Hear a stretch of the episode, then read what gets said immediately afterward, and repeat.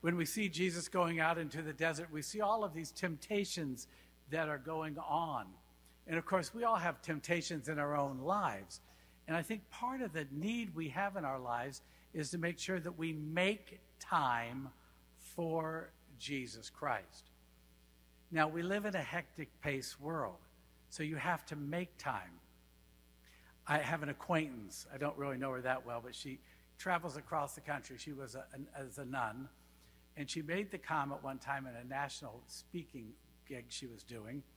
She was teaching in New York City at an all-girls school of 1,000 girls.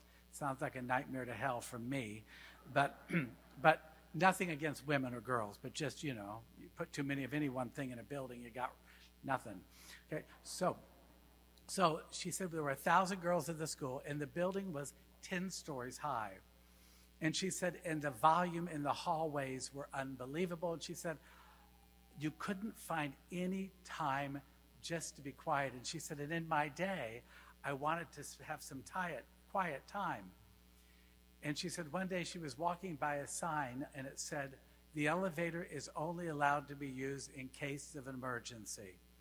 And she said, that became my quiet time. And she said, every day at 2 different times, I would get out of my classroom, walk down to the elevator, press the button, I would go down, I would come up, I would go down, I would come up. And she said, I did it several times, and she said, I would spend about 5 minutes.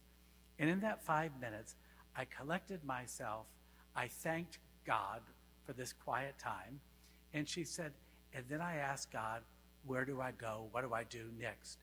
And she said, I would do that 1 or 2 times every day, and she said, and my day became so much better because I had made time during my day. She said, just praying in the morning and at night wasn't enough. I needed God in my day if I was going to live out my vocation with 1,000 girls. And I thought to myself, you have to seek it out. You have to look for time with Jesus. Jesus doesn't just knock us over the head and say, now I'm going to tell you this, this, this, and this. We have to seek out the presence of Christ in our daily lives.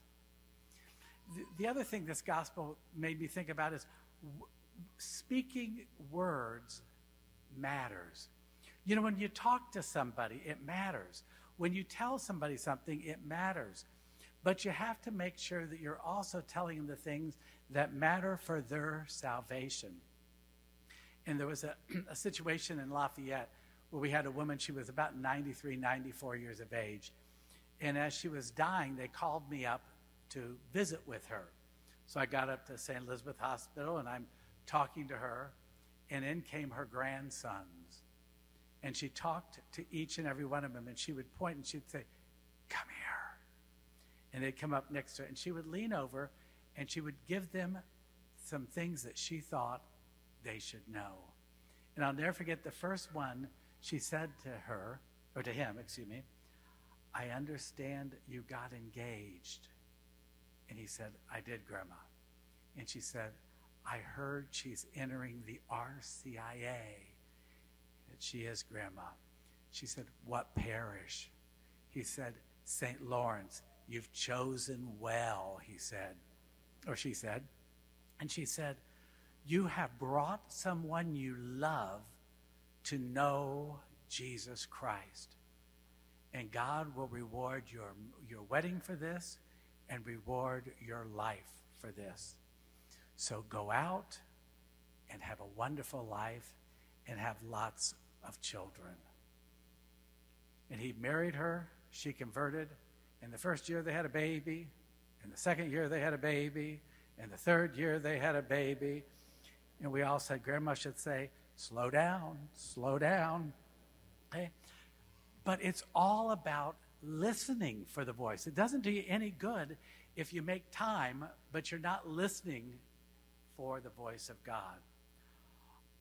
All that is given is lost. You know, if you don't give something away, it ends up just being lost anyway.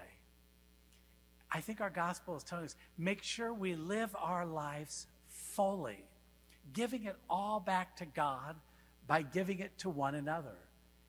That's what Jesus went into the desert for. It's all about Jesus, and it starts with us. So as you journey through this holy season, be mindful of the fact that we're going into the desert with Jesus, not to get a tan.